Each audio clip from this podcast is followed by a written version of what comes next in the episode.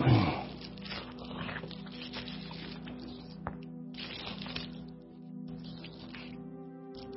Oh. I'm sorry. Sorry. Mahilig kasi ako sa fruits. Ah, Masustansya pa. Um, gusto mo ba? Alam mo, mahilig din si God sa fruits, especially His Holy Spirit fruit. And the definition of fruits is a result or reward of work or activity. Usually, kasama doon ang mga seeds for even more increase. Fruitful is another word for success. If you've ever looked for success, I say fruitful. For example, kung may fruitful business, ibig sabihin kumikita. Kung fruitful ang meeting, it was productive, maganda, maganda, magaan ang outcome. If it was a fruitful marriage, the relationship is growing and thriving. Uh, isang pagpapala. When we invite God to take control over every area of our lives, He will make a fruit cocktail of delicious spiritual success. Spiritual fruit is the expressions or the manifestations of Christ's character in our lives. Sa Galatians chapter 5 verse 22 to 23, it says the fruit of the Spirit is love, joy, peace, patience, kindness, goodness, faithfulness, gentleness, and self-control. Sa Tagalog, nagmamahal, nagsasaya, may kapayapaan, nagtsatsaga, tumutulong sa kapwa, gumagawa ng kabutihan. May katapatan, nagpapakumbaba, at nagpipigil sa sarili.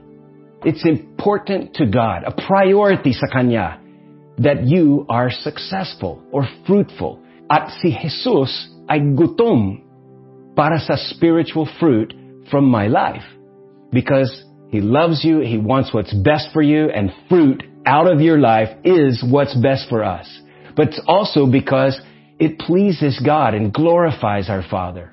In John chapter 15 verse 8, Jesus said, This is to my Father's glory that you bear much fruit, proving yourselves to be my disciples. Colossians 1.27, it says that the secret is Christ in you, the hope of glory. My only hope of success or fruitfulness is that by some miracle of God's grace, Jesus will come and live His life from within inside of me and that His successes, His fruitfulness will somehow show up in my daily life and relationships. Nakita natin na magkaibang magkaiba ang fruit o ang salitang success sa pamantayan ng mundo. Ang fruit na ayon kay God na nabanggit din ni Pastor. So, sabik si God sa fruit o success na magkakaroon tayo sa ating buhay. No, ang fruit na ito ay ang Holy Spirit fruit na sinasabi dito, love, joy, peace, patience, kindness, goodness, faithfulness, at yung self-control, even gentleness, no? Actually, itong mga karakter na to ay karakter na yung ugali ni Jesus, lahat ng nabanggit sa fruit of the Holy Spirit. Tama ka dyan, RJ. So, nabanggit ni Pastor na hungry din si God sa fruit na manggagaling sa atin. Halimbawa, ang pagdami ng expression o pagpapakita ng kanyang pananahan sa atin. Siyempre naman, ano, tinubos niya tayo upang ma-enjoy natin ang relasyon sa kanya. So, bukod sa manifestation ng ugali ni Jesus o fruit ng Holy Spirit, fruit ding matatawag ang magkaroon ka ng anak sa Espiritu. No? Sa simula, syempre, mangyayari ito pag ikaw ay nag-share ng gospel sa mga taong nakapaligid sa iyo.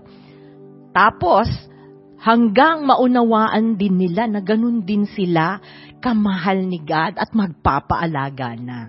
So God is also hungry for the fruit of souls brought to His kingdom. So, napakaganda yung sinabi mo kanina, Tita Imes, na uh, souls are brought, brought sa kingdom ni God, no? Sinabi na ang character ni Jesus na siya ring fruit of the Holy Spirit at kaluluwang nadadala sa kingdom ni God, sa kaharian ni God, siya ring ninanais niya mula sa atin. No, ito ang nagpapasaya at nakapagbibigay luwalhati sa sa Panginoon, no? So, kung ako excited na, excited si Tita Imen, excited na rin kayo, let's listen kay Pastor Tim. And point number one is that I cannot produce fruit by myself. You can see plastic fruits. Magandang itsura. They take great pictures, but they can never become the real thing. Religion, psychology, good behavior, it all looks good, but can never bring forth true love, joy, and peace. It can only come from Christ. Kaya sabi ni Jesus, John chapter 15 verse 4 and 5, I am the vine, at kayo mga sanga. And those who remain or nakakonek o nananatili sa akin at ako'y sa kanila ay bubunga ng marami. Kasi wala kayo magagawa kung hiwalay kayo sa akin. There's nothing or no thing of eternal value that will grow out of you without Jesus. But fruit will happen naturally when the seed of God's Word gets planted in a humble, receptive heart. Ni Jesus in John 15:5, nothing, you can do nothing without me. But Philippians chapter 4 verse 13, kaya kong gawin ang lahat ng bagay kasi binibigyan ako ni Christ ng lakas. I love the amplified version of Philippians. It says, He empowers me to fulfill His purposes, infuses me with inner strength. Your strength is when Christ is in you at nakakapit o nananatili sa Kanya at patuloy na umaasa kay Christ. Hindi man tayo makakaproduce ng sariling fruit, meron pa din naman tayong kailangan gawin. At ito ay makipag-cooperate kay God. Yes. Responsible tayo sa kondisyon ng ating puso dahil may kakayahan tayong pumili kung ano ang papapasukin Tama. at hindi papapasukin sa ating puso. Yes. So sa mga nakaraang linggo, nakita natin na hindi talaga maganda ang may matigas, mabato, matinik na lupa dahil hindi tutubong maayos ang binhi. Exactly. No? Di lalago ito at ma- di rin makakapag-produce ng fruit. Kailangan mataba. mataba ang lupa. Yes, yes. Sa es- usaping espiritual, ano ang matabang lupa? Ito ay ang pagkakaroon ng receptive o good heart. So, ano ang itsura ng taong mayroong receptive heart? Ano ang behavior na nakikita sa kanya? Una, pinipili niyang maging connected. Nagde-decide na manatili kay God Yes. at sa church family kung saan siya nilagay. No? Nagpapatuloy siyang maniwala at magtiwala sa Diyos anuman ang pinagdadaanan sa buhay. Makikita mo siyang nakikipag-fellowship. Sinasadya niyang dumikit sa mga taong makakatulong sa kanya na mapalapit palalo siya kay God. Pag may problema, dun siya hihingi ng advice sa may relasyon sa Diyos. Sa mga mabunga din ng buhay. So nagsusop, no? Scripture, observation, application, prayer. Inaaral ang salita ng Diyos at ina-apply ito kahit na mahirap. Natetest siya o nasa-stretch. Mababasa yan sa Psalm 1, 1-3 nang sinabi, Mapalad ang taong hindi namumuhay ayon sa payo ng masasama o sumusunod sa mali nilang halimbawa at hindi nakikisama sa mga taong nangungutya. Sa halip ay nagagalak siyang sumunod sa mga aral na mula sa Panginoon. At araw-gabi ito ang kanyang pinagbubulay-bulayan. Ang katulad niya ay isang punong kahoy na itinanim sa tabi ng sapa na namumunga sa takdang panahon at hindi nalalanta ang mga dahon. Magtatagumpay siya sa anumang kanyang ginagawa. Related dyan, may testimony ako, RJ. Ano yun, Tita Amy? Minsan, narinig ko isang leader nagsabi, mag-away man kami o hindi man kami magkaunawaan ng leader ko, hinding-hindi ako aalis sa church. Kasi, si God naman ang tumawag sa akin sa church, hindi ang mga tao. So, tinandaan ko yun. Sabi ko, conviction ko din yan na-test ako doon kasi dumating ang pagkakataon na may nangyari na wala ang isang uh, disipulo at pakiramdam ko parang ako ang nasisisi na nawala. Pero hindi naman totoo yun. So, ready na akong umalis. Sabi ko, nakakainis ah. Aalis na ako, pero pinaalala sa akin ng Holy Spirit yung paninindigan ko na yon. So I stayed. Kahit na may hurt. Pero you know what happened, RJ? Dahil nga pinili kong manatili sa church. Naririnig ko ang mga salita ng Diyos. Tinunaw nun ang mga hurt, ang mga offenses sa aking puso. Natuto akong magpatawad. Kaya, eto, nakikita mo ako ngayon. Nakikita niyo ako ngayon no? Patuloy na binabago ng Panginoon. Tama yung sinasabi nila, bawat isa na nakikita ko sa SFCC, sabi nila, there's no place like SFCC. Right. Buti na lang connected tayo, no? Tama, Tita Amy. So, pangalawa, pag pinipili nating manatili at magpatuloy tayong babaguhin ni God, isa pang sign ng good heart ay yung pagiging humble. No, yung sinasabi mo, humility, no? Madaling turuan. Ito yung mga taong pag alam, no? Willing magpatuloy, no? Yung hungry, nagpa-participate. Anong pwedeng gawin? Anong pwedeng maitulong? Anong oras ang pagpunta, no? Pagpapasakop at pagsunod sa leader. Hindi mo man naintindihan kung sinabi ng leader, yung obedience nandoon, yung pagtanggap ng correction at yung katotohanan na nagpapatawad. At ikaw ay humihingi ng tawad. Yun yung simbolo ng humility, ng humble. Sabi sa, sa Psalms 25.9, pinapatnubayan niya, which is tayo, ang mga mapagpakumbaba. No? Kung tingin mo sa sarili mo, humble ka, mas ang tingin ng Diyos sa'yo, humble ka. No? Para mapagpakumbaba, para gumawa ng tama. Sila'y tinuturuan niya ng kanyang pamamaraan dito sa SFCC. Nakikita natin, na-observe natin na nakapaloob din dito yung uh, kultura natin. Yung tin- tinuturuan tayong aminin ang mga pagkakamali natin. Ah, maraming bagay na, maraming pagkakataon sa life ko, hindi naman ako perfecto, pero ang dami kong flaws, ang dami kong mistake. But, yun yung parang sign of humility na willing kang aminin at willing kang mag-undergo sa process na may hirap man ang correction, mayroong mang kiskisan na mangyayari, sa, mamama, sa pamamagitan nun, may pag-uusap, at ako mismo natututong magsasabi akong I take responsibility no for what I did. And ito pa ang sign or respond ng isang humble. Thank you po sa correction. Yeah. Yun yung maganda, no? Oo nga, no? Masarap talagang mapabilang sa church ng mga taong imperfect, Tama. pero nagpapatama kay God upang umayos ang buhay kapag ang tao pinipiling gawin ng mga bagay na makakapagpalapit palalo sa Panginoon at mga anak niya, receptive din ang heart noon. Katulad ng pagsisilbi sa surf team. Halimbawa, may talent ka sa pagkuha ng pictures o kaya video. Ah, mag-volunteer ka kaya sa media. Pag maayos ka namang kumanta o tumugtog sa worship team. No? Ang importante, kung saan may pangangailangan, magandang may ambag ka sa solusyon. Exactly. Huh?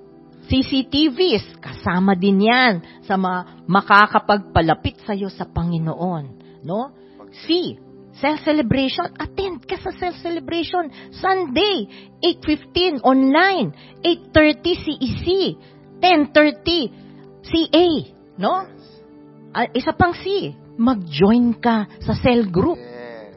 T, magpa-train tulad ng pag-undergo ng life class at encounter retreat. Yes. V, mag-imbita ka ng VIP, ipakilala mo si Jesus sa kanila.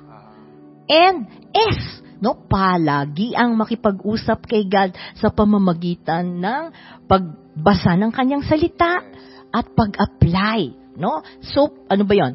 Scripture, observation, application, and. B, manalangin ka rin, no? Prayer. So, ang pag-welcome sa pagiging leader din someday, kasi may, meron tayong kultura dun dito na ganoon, no? No, bawat isa sa atin magiging leader din someday. Kasali din yan sa makakapagpalapit sa iyo sa Panginoon. Kailan lang, di ba RJ, nakarinig tayo ng testimony ng mga nanay, Yes. di ba, na nabago ang buhay dahil sa regular na pagpunta sa cell group no? From chismosa at palamura, natutong magbasa at i-apply ang salita ng Diyos. Ngayon, patuloy silang lumalago at nagkakaroon ng bunga. Narinig ko nga eh, ang ipa sa kanila, naglilid na rin ng cell group. Totoo Tama yun? yun, Totoo yun. Kasi even ako, pag nakita ko, na- nakakatuwa talagang makita na even yung mga nanay na ah, willing magpagamit sa Panginoon. And tama ka sa sinabi mo, Tita Amy. Ang totoo, sigad lang ang makakagawa nun. That's right. No, kung tayo, That's right. wala tayong kapangyarihang baguhin ang buhay ng tao. But kung willing ka talagang magpagamit sa Panginoon, yun yung kanyang gagawin. And walang kakayahan ang bawat isa na mag-produce ng seed. O bunga. Malaki ang bahagi talaga ng gardener. At yun ay si God. Siya ang master gardener natin. No, pero gumagamit si God ng mga leader, no, sa pamamagitan nila, sila yung mga nagtatanim at nag naggagabay, nag-aalaga sa atin, inaalagaan tayo sa pamamagitan nila. Siya din ang source ng sunlight. That's No, right. yung sun, S O N, light, na Okay. symbol doon ng guidance mula kay Jesus. Mm. And sa Bible, 'di ba nga ang halaman tinataas ang mga dahon para ma-expose sila sa araw. At through that, makakagawa ng food by photosynthesis. Wow, no, ganun din tayo. Kapag pinipiling ma-expose kay Jesus, no, dikit kay Jesus, dikit tayo sa kanya, nagiging katulad tayo ni Jesus. And yun yung ultimate goal naman natin eh, to Lala- become Papalapit tayo Yes. sa kanya, lalago. and, and to become more like Christ. And ikaw, Tita Amy. Alam mo, may naalala ko, RJ eh. Ano yun, Tita? Sabi ni God, bilang master gardener natin, siya din ang nagtataas o naglalagay ng sangkalan sa sanga. Di ba yung pinaprop up yon no? ba yun? Yung- Noon, para hindi mabulok yung yung mismong stem noon o kaya ano, o kaya mga bunga nakasadsad sa lupa. Si God, itinataas tayo. Paglugmok tayo sa hurt, sa offense, stress, at pagiging busy. No? Siya din ang nagpuputol ng dry na sanga. Yes. Basta naka-abide tayo sa Kanya, things that are not giving life will be cut off. He will close the doors on those areas of our life. Si God din ang naglalagay ng fertilizer upang tayo ay mabilis na lumago. Kaya nandyan yung nandyan yung church family. Yes. Pareho mong pa- nananampalataya at mga disipulo, no? Nilalagay niya tayo sa church environment Yes. upang mangyari ang lahat ng ito at panigurado magbubunga tayo. Ang galing, no? Magaling talaga si Lord, no? Siya din ang tubig. At pag may tubig, may buhay. Tama. No, 'di ba nga sinabi, ang Holy Spirit ang bukal na nagmumula sa loob natin para tayo gabayan at mag-overflow ng masaganang buhay. Mhm. Kay God din natin ah, kay God din nanggagaling ang hangin at oxygen. No, sinisimbolo nito yung presensya ng Panginoon. Pagpuri at panalangin. Mhm. No, sa presensya ni God at sa pagpuri at panalangin, magkakaroon ka ng peace, no? Pang pangunawa, paglago at pagmature. Fruit 'yun ng Holy Spirit na pag naranasan mo 'yun, ang sarap sa pakiramdam. No, balikan ulit natin si Pastor Tim sa kanyang kung anong ang con- continuation ng kanyang sasabihin. The second point is, hindi ako maaring gumawa ng prutas para sa aking sarili. I cannot produce fruit by myself, nor can I produce fruit for myself, para sa sarili. A tree never eats its own fruit. The spiritual fruit that Christ produces in your life has a purpose, but it's not just to bless you. His purpose is that others will partake of Christ in you. But the purpose of fruit in my life is so that you can have a taste of Christ. And the purpose of fruit in your life is so that I can taste of the Lord and see that He is good because of what fruit He produced in your life. Jesus' joy in me can be a harvest that lifts the spirit of heaviness in other people. Christ's peace that manifests in us is so that we can change the atmosphere at our workplaces or calm the storms in our households. When you're patient and self-controlled, you're not the first nor the primary beneficiary. God wants our lives to be like a big fruit bowl that is full of and serving out the fruit of His Holy Spirit to the world around us. Now, as you start bearing fruit, don't be surprised when people pick on you. When people want something from you. Others will come to you, expect from you, take your time and energy away. People will gravitate you. They might even be demanding, impatient, unloving, unkind, unfaithful, unappreciative. Hey, that's because you're fruitful. Do you really want a life where nobody picks on you? That's like asking for a life that's worthless, fruitless, and with no purpose. Being picked on like a tree that is fruitful is really a blessing, not a curse. Ang sumpa ay no one is looking for you, no one needs you, calls you, no one can get anything of Christ from you. So maybe it's not a curse after all when you were taken advantage of? Could it be it was really a blessing that your patience was tried? You had to really control yourself. You had to always be the one to forgive. Can I encourage you to think about it from a different perspective? Instead of complaining and seeing yourself as a victim, how about see yourself as a fruit basket? full of the fruit of the Holy Spirit, a life that lost people so desperately need. And they won't know how good the Lord is until they can taste and see from you. They may not believe in forgiveness. They may not believe forgiveness is possible until they dare to receive some that you have given them. So be pickable. It's a blessing, not a curse. Allow others to benefit from the character of Christ in you. It's not a bad thing that you have to undergo long suffering with people. It's not a curse, but an opportunity in disguise to forgive and be patient, even when you're mistreated or abused. In Matthew 5 verse 11, sabi ni Jesus, you're blessed when they insult you, persecute you, and falsely say every kind of evil against you because of me. You're privileged to make God's fruit cocktail. People picking fruitfulness from you might hurt sometimes, but the curse of no one getting any fruit from you is a lot worse.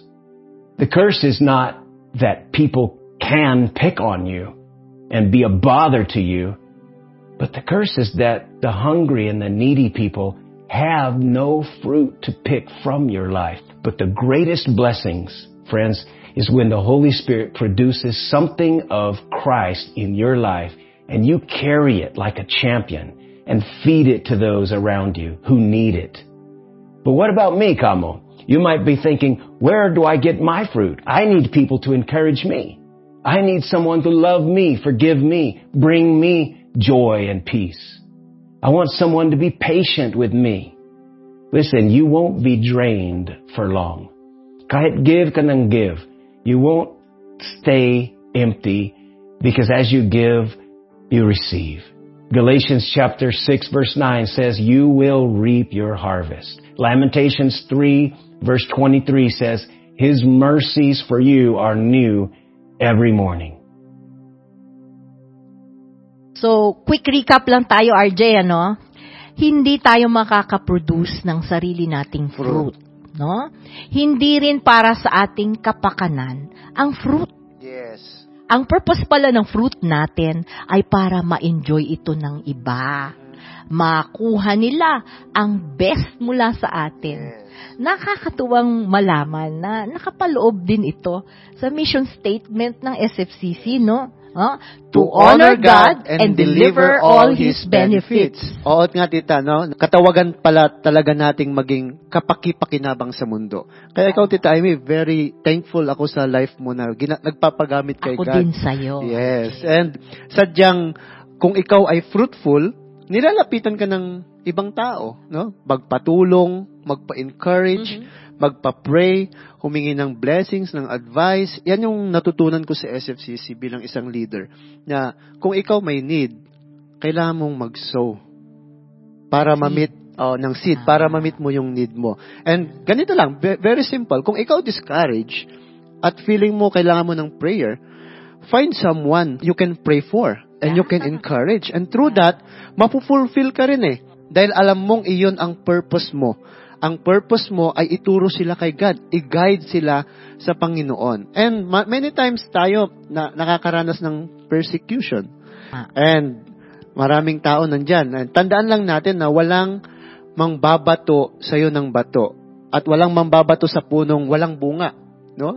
Kamangmangan na lang siguro nang babato ka ng puno, wala namang bunga. And sabi nga, pag higher ang kontra, higher din ang ground where the Lord is taking you. Wow! So, take note of that ha.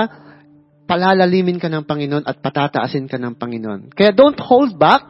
Isa lang buhay mo, itodo mo na. Itodo na. Itodo mo na. And pag, Ah, itodo na. pag, pag itodo mong pag-pour out at pag-spill out ng buhay mo sapagkat God makes your life worth living. Ang ganda No? ng sinabi Yeah, mo. sabi nga. Tita Amy sa Matthew 5.16, pagliwanagin ninyo ang inyong ilaw sa mga tao. Huwag mo itago yung ilaw mo. No? Magnining at mag, magniningning at magniningning ka upang makita nila ang mabubuting gawa na ginagawa ng Panginoon sa atin at hindi tayo mapupuri kundi ang Panginoon, no, ang amang nasa langit. So kung ako excited na ako, may mga application pa Mhm. at pakinggan ulit natin si Pastor Tim. Now let me leave you with two applications, two recipes to make spiritual fruit cocktail. Letter A is to stay connected to Jesus, the vine. Alam ni Jesus na hindi mo kayang gumawa ng good fruit, but He plans to produce His fruit through you. At kapag connected kay Jesus, wala nang pressure to produce your own fruit because Jesus is the vine and it's His fruit that we bear. There's no pressure to become holy because Jesus, the root, is holy. Romans chapter 11 verse 16, if the root is holy, so are the branches. Your part is to just abide kay Christ. Ang ibig sabihin, manatili. Stay put. Keep steady. Stay in Jesus and His Word. Despite kung ano ang mga pakiramdam mo, kung ano yung ang gumugulo sa isip mo, just stay connected to Jesus and keep His Word in your life. Pangalawa, or B, surround yourself with fruitful people. Go to cell group with fruitful people. Connect and talk to fruitful people. Surround yourself and fellowship with those who are connected to Christ. Di sabi ko kanina, I cannot produce fruit para sa sarili ko. I need you. I cannot be self-reliant. Listen, we are not meant to be self-sustaining. We need other believers. We need the fellowship. We need people who will pray with us, support us. You need to surround yourself with people because you will partake from the Holy Spirit when Christ is in your midst, two or three gathered together. And I want to close with a picture, a, a, a image of what you can start expecting from now on. In the Bible, the book of Revelations, John saw an amazing vision of a river. That's the Holy Spirit. And trees. That's you and me planted in Christ. And what comes off of the trees represents ang bunga na nanggagaling sa mga buhay natin. Revelations chapter 21 verse 3. On each side of the river, that's the Spirit, grew a tree of life, bearing 12 crops of fruit, with a fresh crop each month. Their leaves were used for medicine to heal the nations, and there will no longer be any curse. That's a beautiful picture of what to expect. Us planted in Christ beside the river of His Spirit, a union of Christ, the living tree, and we are His branches producing His fruit. His leaves will heal the nations. His fruit will feed the hungry. And there are seeds inside of you that will continue to reproduce as we spread the glory of God to the ends of the earth. Thank you, Pastor. Mga kapatid at kaibigan, tandaan natin. God designed us to be fruitful. Ang ating responsibility ay yung soil ng heart natin at piliing palagi ang nakakonect kay God. No? Hayaan din natin si God na tayo'y i-lift. Alalayan. Putulan ng hindi magagandang asal. Tulungang mabilis na lumago sa pamamagitan ng pag-surround sa atin ng church family. Ibinigay ni God ang lahat upang tayo ay maging fruitful, even yung opportunity and privilege to be fruitful.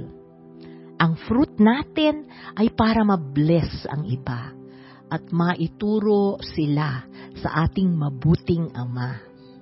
God wants to use us for His greater purpose. The secret to fruitfulness, RJ, Is abiding. Is abiding. Yes. The secret to abiding is obeying. Yes. The secret to obeying is loving. The secret to loving is receiving God's love. Yes, and by receiving God's love, no, sa mga na-share natin Tita Amy and even yung na-share ni Pastor Tim, may intention si Lord. May magandang ah, idea ang Panginoon para sa atin. Pero pag wala tayong relationship kay Jesus, hindi natin to ma mapapasa atin. Hindi mangi, hindi natin to mararanasan sa buhay natin. Kaya sa ngayon, bibigyan namin kayo ng opportunity na tanggapin si Jesus sa buhay natin para tayo magkaroon ng masaganang buhay, yung true success na sinasabi ng Panginoon. Kasi alam ko, nais, ako mismo personally, nais ko kung ano ang naisin ng Panginoon sa aking buhay. Kaya hindi mangyayari yun kung wala ang Panginoong Jesus sa buhay natin. Can you lead us in prayer then, Yes, RJ? Tita Amy. yan. So, let's pray right now. Jesus, inaamin namin na kung wala ka, wala kaming kayang gawin. Walang bunga na mapuproduce sa life namin. Walang Holy Spirit. That's why, nagdidesisyon kami na tanggapin ka at papasukin ka sa buhay namin. Tanggapin ang mga bagay na naisin mo para sa amin na hindi sa ikapapahamak namin, kundi sa ikagaganda ng buhay namin. Yung sinabi mong success, Panginoon, yung fruitful, at yun ang gusto namin, Panginoon. Salamat na binibigyan mo kami ng opportunity na malaman ang plano mo para sa amin.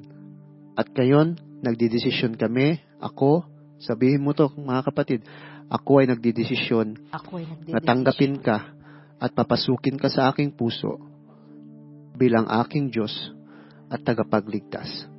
Salamat Salamat sa mabuting gawa mo sa mabuting gawa. at namatay ka sa krus para sa akin. In Jesus' name. Amen. Amen. So kung ginawa mo yon, you will experience the fruitful life sa buhay mo.